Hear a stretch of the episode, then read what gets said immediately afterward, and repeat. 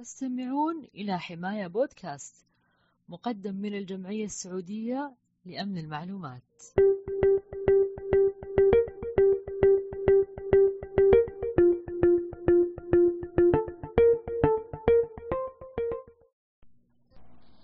دكتورة بشرى عبد الرحمن الأحمدي حاصلة على درجة الماجستير في أمن المعلومات من الولايات المتحدة الأمريكية. ثم عملت كمحاضر في قسم تقنية المعلومات بجامعة الملك سعود. حصلت على الدكتوراه في مجال الأمن السيبراني من جامعة أكسفورد في بريطانيا. عملت سابقا في شركة سيسكو وشركة أبل في قسم Operation Security Team في الولايات المتحدة الأمريكية. حاصلة على عدة جوائز مثل Google Scholarship جائزة التميز من جامعة أكسفورد. متحدثة في العديد من المؤتمرات الدولية كان آخرها Google Cloud Next من مؤسسي Google Developer Group في أكسفورد بريطانيا. من مؤسسي نادي الطالبات للحاسب في جامعة الملك سعود رئيسة Oxford Women in Computer Science Society أحد مؤسسي مبادرة Inspire Her في أكسفورد عام 2016 باحث مستشار في جامعة أكسفورد حالياً.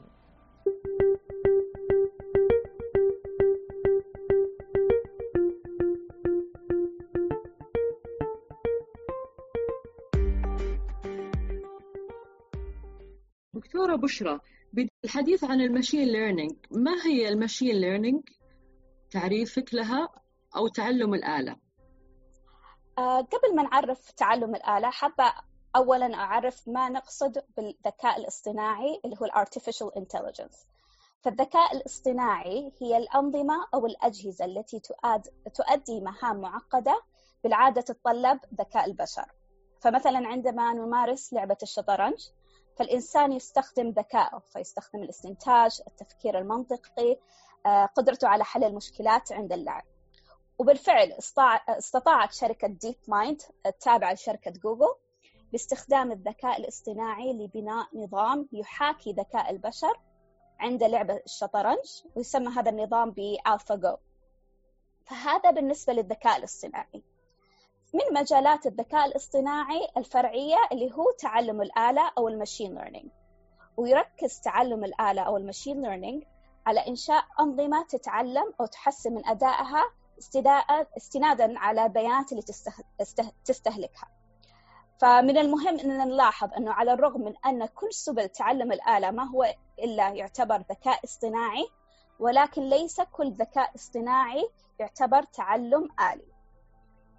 فمن المهم أننا نفرق بين هذا المفهومين اللي هو الذكاء الاصطناعي وتعلم الآلة فتعلم الآلة من المجالات الفرعية للذكاء الاصطناعي نعم واضح دكتورة ما هي أبرز تطبيقات تعلم الآلة؟ آه، يعمل الذكاء الاصطناعي وتعلم الآلة بشكل أفضل في التطبيقات اللي يوجد فيها الكثير من البيانات مثل بيانات المشتريات، الصور، بيانات المرضى في المستشفيات وغيرها. فالتطبيقات اللي فيها بيانات ضخمة ممكن نستخدم فيها تعلم الآلة. وصراحة ما يخلو حياتنا من الذكاء الاصطناعي وتعلم الآلة. فمثلا محرك البحث جوجل اللي نستخدمه يوميا هي منصة مبنية على الذكاء الاصطناعي. وكثير من التطبيقات اللي نستخدمها في حياتنا اليومية مثل التوصيات بالمطاعم المقدمة من Google Maps المساعد الافتراضي بالآيفون Siri التوصيات بشراء السلع اللي نشوفها في أمازون وغيرها كلها جميعا تطبيقات لل machine learning أو تعلم الآلة. أيضا الآن في مجهودات جدا كبيرة من الباحثين والخبراء من جميع أنحاء العالم لدراسة سلوكيات مرض آه، كورونا وقانا الله وإياكم والعمل على إيجاد علاج عن طريق تحليل البيانات وتعلم الآلة. آه، فتعلم الآلة أداة جدا مهمة وفعالة في تحليل البيانات الضخمة والتطورات اللي شفناها في الأعوام القريبة في الذكاء الاصطناعي فتحت مجالات واسعة للإبداع وفي بناء تطبيقات مهمة سهلت حياتنا اليومية كل أداة مهمة لها مخاطرها فما علاقة تعلم الآلة بأمن المعلومات أو الأمن السيبراني تحديدا؟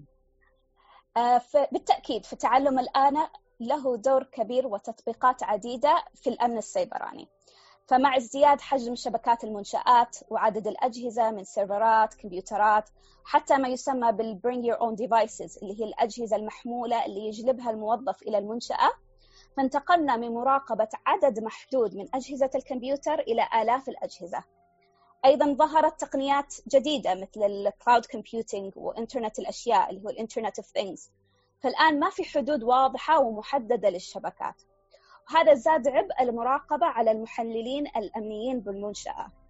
آه، فكل هذه الأجهزة وما يحدث من خلال هذه الأجهزة من تعاملات إلكترونية وعمليات تحتاج مراقبة من قبل مركز العمليات في المنشأة اللي هي ال Security Operation Center اختصارا SOC آه، SOC آه، فالسوك هي وحدة مركزية في المنشأة تتعامل مع القضايا الأمنية على المستوى التنظيمي والتقني. فتقوم السوك بحماية المنشأة وبمراقبة الشبكات والأجهزة لاكتشاف الثغرات أو هجمات أو مخاطر أمنية على المنشأة والعمل على سرعة صدها. فالساق يحتاج يراقب كل ما يحدث على الشبكات وأجهزة المنشأة من تعاملات إلكترونية. فكل هذه العمليات اللي تحدث على هذه الأجهزة تنتج حجم مهول من البيانات ولذلك تسمى بال big data لأنها تنتج بيانات تقدر بالملايين أو بلايين ال gigabytes باليوم الواحد على حسب حجم المنشأة وشبكتها. فتحتوي هذه البيانات مثلا على ال log entries أو الإنذارات اللي تنتج من أجهزة المراقبة اللي هي ال security monitoring technologies مثل ال intrusion detection system وغيرها. فكل الأجهزة الموجودة في المنشأة سواء سيرفرات أجهزة كمبيوتر أو أنظمة مراقبة مثل ال intrusion detection system كلها تنتج بيانات تحتاج تحليل للكشف عن أي مخاطر قد تضر بالمنشأة. فهنا يأتي دور تعلم الآلة اللي هو ال machine learning إنه بدل من إن الإنسان اللي هم المحللين الأمنيين بالسوق آه، أن يقوموا بالبحث في كومة البيانات عن علامات أو دلائل تدل على مخاطر قد تضر بالمنشأة فإننا نعتمد على تقنيات مدعمة بتعلم الآلة أو ال machine learning فنأخذ مثال اللي هو ال malware أو البرمجيات الخبيثة اللي ممكن تصاب فيها آه، أجهزة المنشأة. آه، فبدل من قيام المحللين الأمنيين بالمنشأة بمراقبة الشبكات والبحث عن دلائل البرمجيات الخبيثة فممكن نستخدم أنظمة مدعمة بال machine learning وهذه الأنظمة تستخدم خوارزميات نقوم بتدريبها بإعطائها بيانات لهجمات سابقة. فمثلا نعطيها بيانات لهجمات malware سابقة آه، فتتعلم سلوكياتها وأنماطها. فمثلا في البحوث اللي أجريتها في مرحلة الدكتوراه آه، البيانات اللي استخدمناها هي بيانات لتعاملات إلكترونية اللي هي network flows أو network logs اللي تحتوي معلومات عن الكوميونيكيشنز اللي تقوم بها البرمجيات الخبيثة. فلما يكون عندنا البيانات السابقة للمنشأة مثلا normal or benign network traffic وأيضا البيانات لهجمات سابقة مثل بيانات لمالوير communications ممكن عن طريق هذه البيانات تتعلم الخوارزميات تعلم الآلة سلوكيات آه، البرمجيات الخبيثة. مثلا عدد ال packets اللي ترسلها ال protocols اللي تستخدمها وغيرها من السلوكيات اللي تختلف عن النمط الطبيعي للتعاملات الإلكترونية بالمنشأة فتقوم خوارزميات تعلم الآلة باستخراج هذه السلوكيات المختلفة وتعلم أنماط أو patterns لهذه الهجمات. وبالتالي إذا حدثت هجمة مرة أخرى لبرمجيات خبيثة مشابهة آه، تقوم الأنظمة المدعمة بالتعلم الآلة وال machine learning باكتشافها في كومة البيانات أسرع مما يمكنه الإنسان أو المحللين الأمنيون آه، فعله. فيساعد الذكاء الاصطناعي بشكل عام في أي مهمة فيها بحث في كومة بيانات واللي تستغرق وقت طويل وتقدم تحليلات للمخاطر. وطبعا هذا يقلل من الوقت اللي يستغرقه المحللون الأمنيون لاتخاذ القرارات الحاسمة والاستجابة للمخاطر ومعالجتها. آه، فمثلا أحد تطبيقات تعلم الآلة في الأمن السيبراني هو مجال بحثي بمرحلة الدكتوراه هو استخدام تعلم الآلة في اكتشاف وجود البرمجيات الضارة في شبكات في شبكات المنشأة ونصنفها على حسب الهجمة التي تقوم فيها أو بما يسمى بال malware family. فالطريقة التقليدية لاكتشاف البرمجيات الضارة هو تحليل البرمجيات المشتبه فيها في sandbox مثلا نستخدم برنامج مثل Cuckoo Sandbox ونراقب سلوكيات هذا البرنامج المشتبه فيه. فننتظر ظهور سلوك يدل على أن البرنامج بالفعل خبيث والعائلة التي تنتمي إليها. لكن هذا الانتظار يؤدي إلى حدوث تأخير في اكتشاف المخاطر. بينما استخدام الذكاء الاصطناعي وتعلم الآلة فإنها يسرع من القدرة على إجراء تحليل للبرمجيات الخبيثة فنعمل لها analysis وتحديد ال patterns أو الأنماط التي تشير إلى تهديدات سيبرانية محتملة. بالتالي ال machine learning ما يساعد فقط على تحديد البرامج الضارة بل أيضا يحسن من سرعة تحديد التهديد والاستجابة من قبل ال Security Operation Center. آه، فهذا مثال لاستخدام تعلم الآلة لاكتشاف وتصنيف البرمجيات الخبيثة. هناك أمثلة كثيرة لاستخدام تعلم الآلة في ال security مثلا ال biometrics face recognition واستخدامها لل authentication فمثلا بال iPhone عشان نفتح الجهاز يتم تمييز وجه صاحب الجهاز وأيضا استخدام تعلم الآلة للتعرف على الإيميلات مثلا سبام uh, ديتكشن وممكن أيضا استخدام تعلم الآلة مع معالجات اللغة الطبيعية اللي هي Natural Language Processing لتحليل محتوى النصوص في منصات التواصل الاجتماعي كتويتر وفيسبوك لاكتشاف الجرائم الإلكترونية. وهذا أيضا من المواضيع اللي أنا جدا مهتمة فيها اللي هي كيفية الكشف عن المحتويات المسيئة في مواقع التواصل الاجتماعي والمكتوبة باللغة العربية خاصة اللي فيها تنمر أو محتويات فيها تحرش بالأطفال ومكتوبة باللغة العربية خاصة وكيفية بناء أنظمة تساعد على سرعة اكتشاف مثل هذه المحتويات وحذفها باستخدام تعلم الآلة. فهناك بالفعل عديد من التطبيقات لتعلم الآلة في الأمن السيبراني وخاصة بالسنوات الأخيرة فنشرت أبحاث جدا كثيرة استخدم فيها الباحثون تعلم الآلة لحل مشكلة سيبرانية. جميل دكتورة. ما هي تحديات تطبيقات تعلم الآلة في الأمن السيبراني؟ تعلم الآلة سلاح ذو حدين. فالمصادر والتوز في التعلم الآلي ليست فقط متاحة لنا من هم في خط الدفاع لكن أيضا آه، متاحة للمهاجمين أو من هم في خط الهجوم. فيمكن استخدام تعلم الآلة من قبل المهاجمين. ومن الأمثلة اللي بالفعل نراها الآن بالواقع استخدام ال machine learning لصياغة رسائل التصيد اللي هي ال phishing emails آه وتكون ناجحة أكثر عن طريق استخدام البيانات الشخصية للشخص المستهدف والمتاحة على وسائل التواصل الاجتماعي مثل تويتر وفيسبوك وغيرها. فباستخدام البيانات الشخصية للشخص المستهدف يتم إرسال له بريد إلكتروني ويكون هذا الإيميل مكتوب بطريقة تبدو إنها حقيقية لخداع الشخص المستهدف إلى فتح الإيميل مثلا والضغط على الرابط الضار.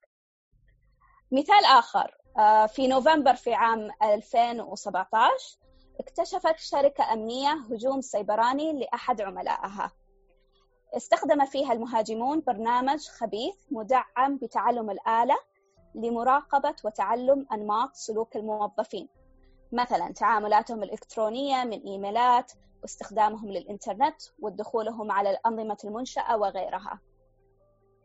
فيتعلم البرنامج هذه الأنماط ويستخدم نفس الأنماط في آه، الهجمات. بالتالي البرنامج كان قادر على التخفي بحيث لا يمكن اكتشافه.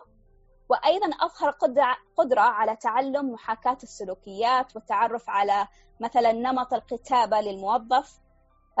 لموظف ما وإرسال رسائل بريد إلكترونية ضارة بالنيابة عنه. فالآن مصادر وأدوات تعلم الآلة متاحة بشكل كبير. فهناك عدة مصادر لتعلم الآلة. ومثل ما يمكننا استخدامها للدفاع يمكن أيضا استخدامها من قبل المهاجمين بالهجوم. آه، مصدر قلق رئيسي آخر اللي هو هجمات الخصوم أو مما يسمى بالadversarial machine learning. فالموديل في التعلم الآلة قد تكون عرضة لما يسمى بهجمات الخصوم. وهجمات الخصوم أو ال adversarial machine learning هي أمثلة مصاغة بعناية من قبل المهاجمين ومصممة لتسبب أخطاء في التنبؤات التي تقوم بها الموديل. فيحاول فيها المهاجمون إلى خداع نماذج تعلم الآلة عن طريق آه، الإدخال المتعمد للبيانات المضللة. ما يسمى بتسمم البيانات or uh, data poisoning. فإذا تمكن المهاجمون من معرفة كيفية إعداد الخوارزميات أو من أين تستمد البيانات المستخدمة uh, للتدريب الخاص فيها فقد يتمكنون من اكتشاف طرق لإدخال بيانات مضللة. Uh, فأحد الأمثلة على التسمم بالبيانات والمطبقة على البريد الإلكتروني هو عندما يدير المهاجم حملات على آلاف الحسابات البريد الإلكتروني لوضع علامة على الرسائل الضارة على أنها ليست رسائل غير مرغوب فيها or not spam في محاولة لتحريف منظور الخوارزمية والتسبب بانتشار الإيميل سبام آه مثال آخر السيارات بدون سائق اللي هو self-driving cars or autonomous vehicles التي يعمل عليها الكثير من الشركات الآن مثل تسلا وجوجل وغيرها كلها تعتمد على الذكاء الاصطناعي.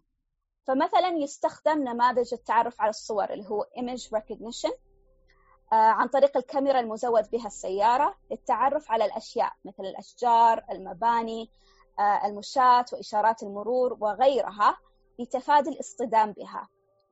ففي هذا المثال يمكن للمهاجمين استخدام تقنيات ال adversarial machine learning لخداع هذه النماذج النماذج لكي لا ترى لوحات وقوف آه، آه، الوقوف أو stop signs والتسبب بالاصطدام فمثلا ممكن يستخدمون ملصقات ووضعها على هذه اللوحات وتكون هذه الملصقات مصممة بطريقة لخداع آه، ال machine learning model والتسبب بعدم رؤية السيارة للوحة التوقف والاصطدام وهذه من البحوث اللي قامت بها المجموعة البحثية اللي أنتمي إليها في أكسفورد بإشراف بروفيسور إيفان مارتينوفيش وطبعا هجمات الخصم ليست فقط تحدث في تطبيقات الأمن السيبراني أيضا تحدث في أي تطبيق يستخدم ال machine learning فهذه أول نقطة.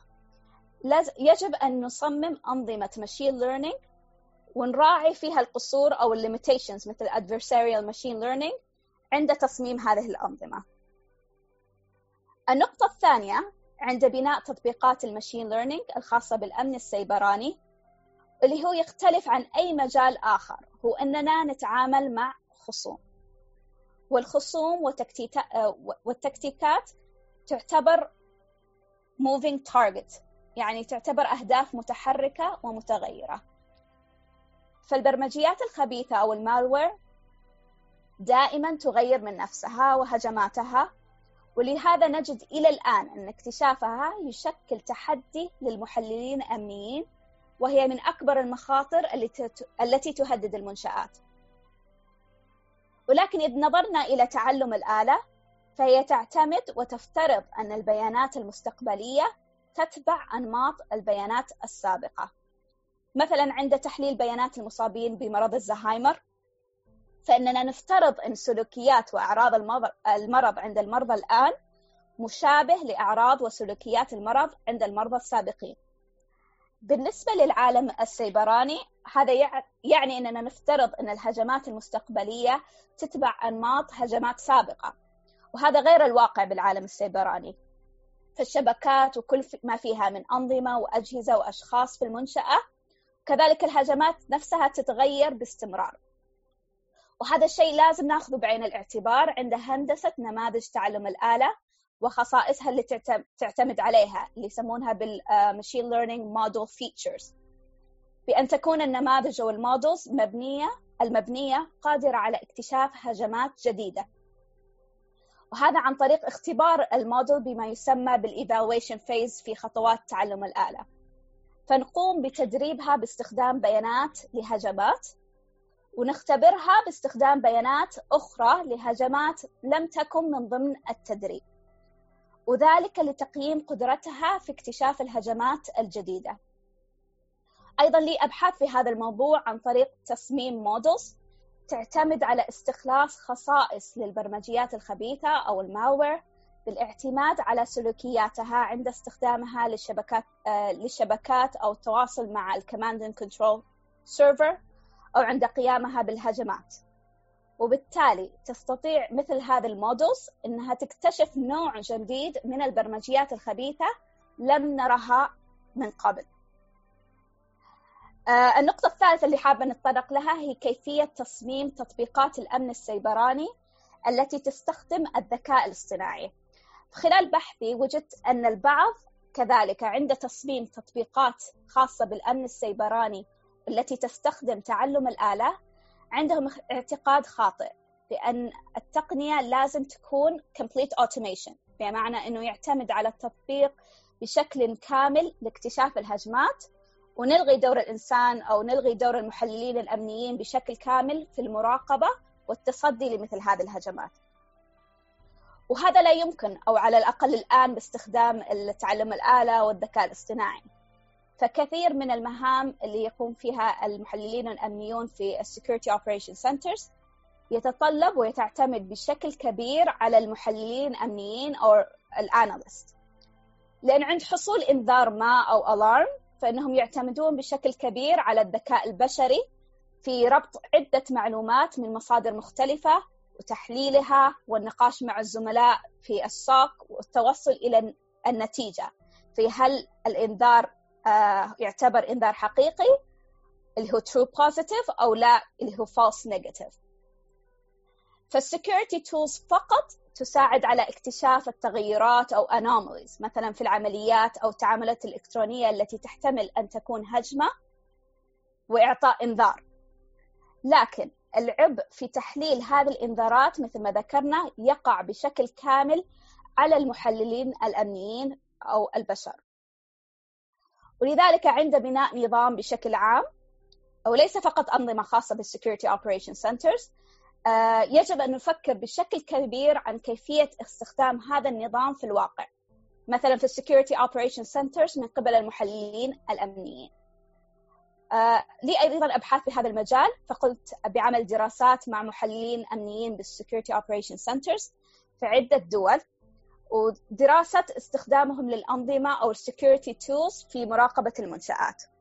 وبالفعل كانت من نتائج الدراسة أهمية تصميم التطبيقات تعلم الآلة في ال cyber security بشكل عام وفي ال security operations بشكل خاص بطريقة تكون تفاعلية تفاعلية بين الإنسان والآلة وما تكون complete automation واعتماد بشكل كامل على التقنية فقط.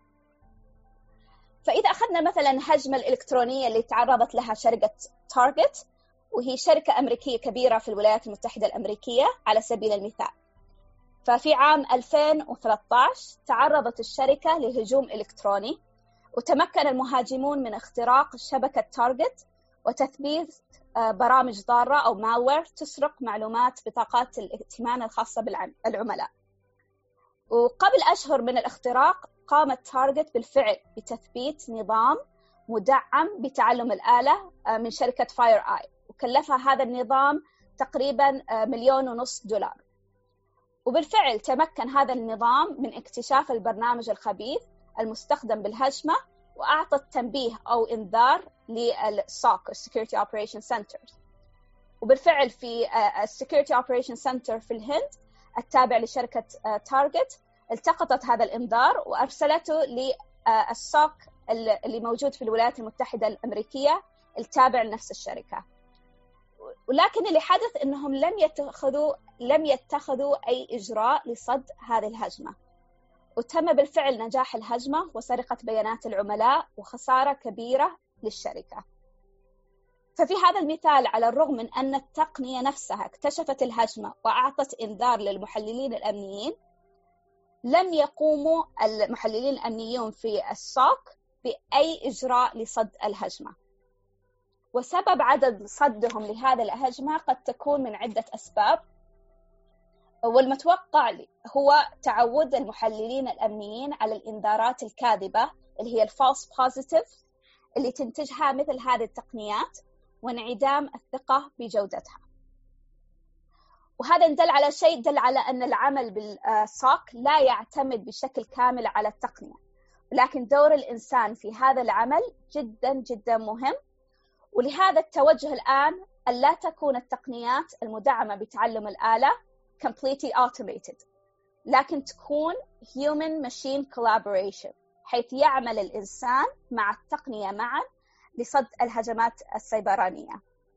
وهذا ما تعمل عليه الآن الشركات مثل شركة IBM وهو مجال جديد يسمى بال cognitive security هو استخدام الذكاء الاصطناعي في تطبيقات ال cyber security أيضا نقطة أخرى أنه يجب مراعاة نوع المنشأة وشبكاتها عند بناء هذه الأنظمة. فمثلا الدراسة اللي قمت فيها وجدت أن ال SOCs اللي تخدم المنشآت الحكومية في بعض الدول لا يستخدمون الأنظمة المدعمة بتعلم الآلة لأسباب عدة. منها أولا لأنها أنظمة تعتبر black box يعني ما لا يمكننا معرفة كيفية وصول هذه الخوارزميات إلى تنبؤ معين. النقطة الثانية أيضا عدم وجود accreditation يعني عدم وجود شهادات اعتماد من جهات موثوقة أو حكومية. تضمن أن طريقة تصميم الموديل في هذا النظام أو المنتج مصمم بطريقة صحيحة. فالأهم من ذلك أنه قبل استخدام تعلم الآلة لبناء حلول جديدة لمشاكل وتطبيقات في الأمن السيبراني يجب أولا تحديد المشكلة. ثم معرفة إذا كان ال machine learning أو الذكاء الاصطناعي هي الطريقة الصحيحة لحل هذه المشكلة. فالآن مع موجة الذكاء الاصطناعي وجاذبيتها اللي نشوفها الأيام هذه يجب أن نكون حذرين و more critical. قد تكون هناك طريقة تقليدية وأبسط أفضل بكثير لحل المشكلة من تعلم الآلة.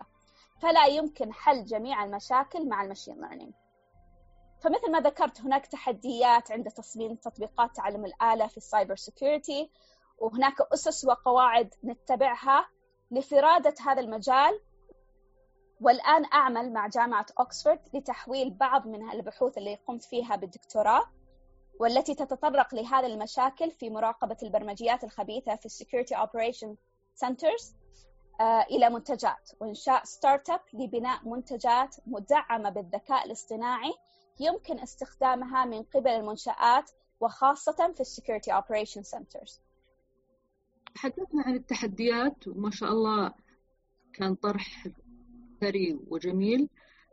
تحديدا للمرأة ما هي أبرز التحديات التي تواجهها في هذا المجال؟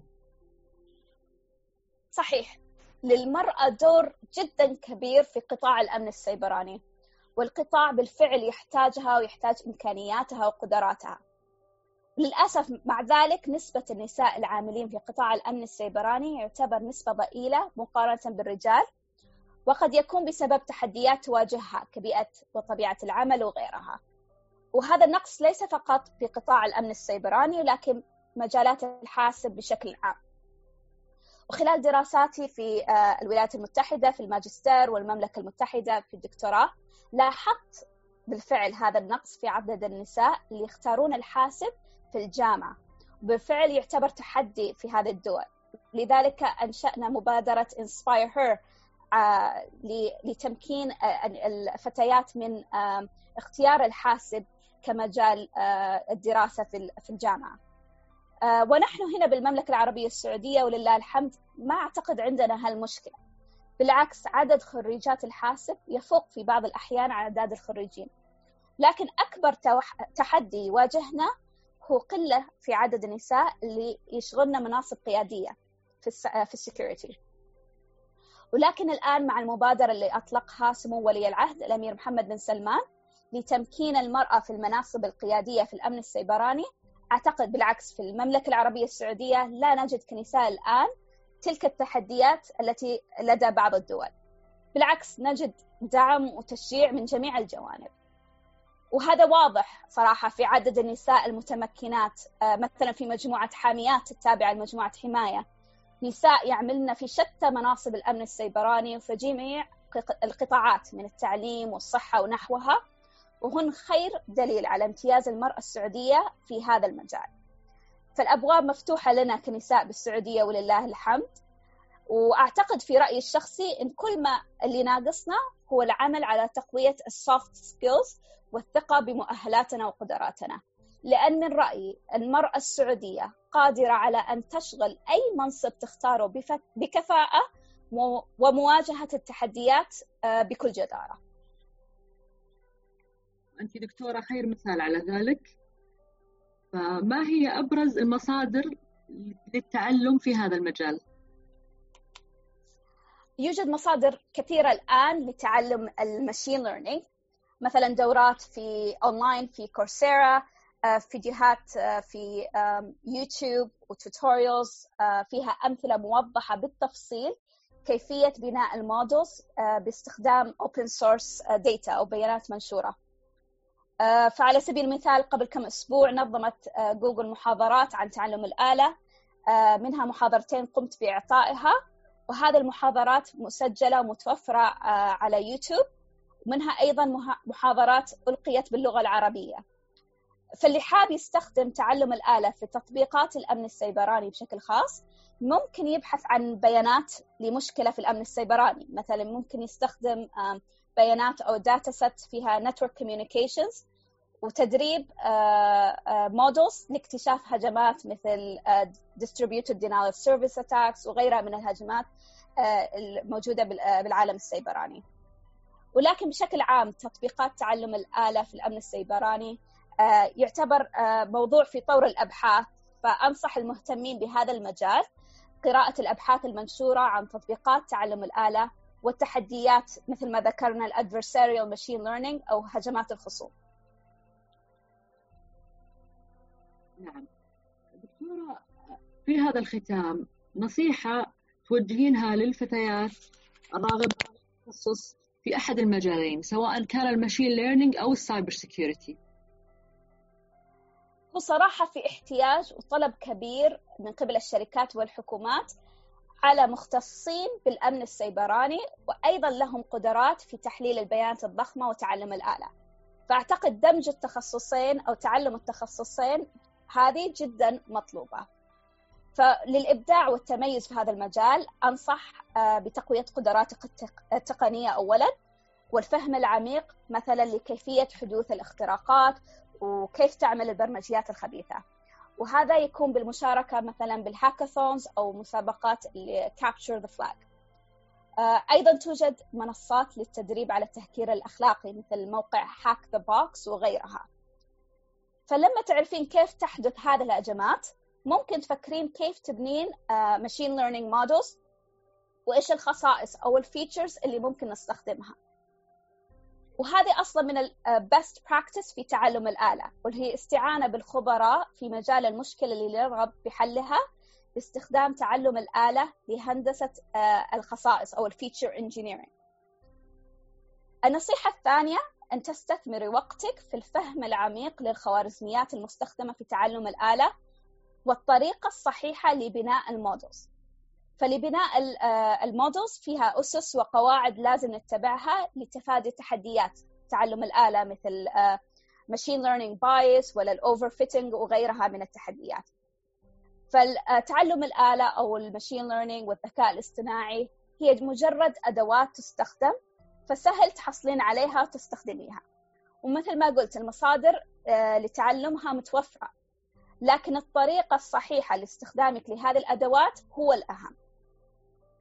آه الآن فرصة أيضا لمن ترغب بتطوير مهاراته التقنية. فبسبب الحظر بالعالم أجمع آه بسبب كورونا العديد من الخبراء والجهات الآن تنظم محاضرات أونلاين ومسابقات. فممكن تستغلين هذه الفرصة لتعلم تقنيات جديدة سواء بالأمن السيبراني أو تعلم الآلة والذكاء الاصطناعي. والنصيحة الأخيرة بالطبع مثل ما ذكرت سابقا هي قراءة الأبحاث في هذا المجال. هذا يساعد على فهم الطريقة الصحيحة لبناء هذه الخوارزميات والتعرف على التوجهات المستقبلية في تطبيقات تعلم الآلة في الأمن السيبراني. نصائح قيمة دكتورة. الله يعطيك العافية ونشكرك على هذا اللقاء وعلى هذه الإفادة المثرية وعلى دعمك للشباب والشابات. شكرا لك أنت أستاذة نوف على هذا اللقاء الجميل وجمعية حماية على إتاحة الفرصة.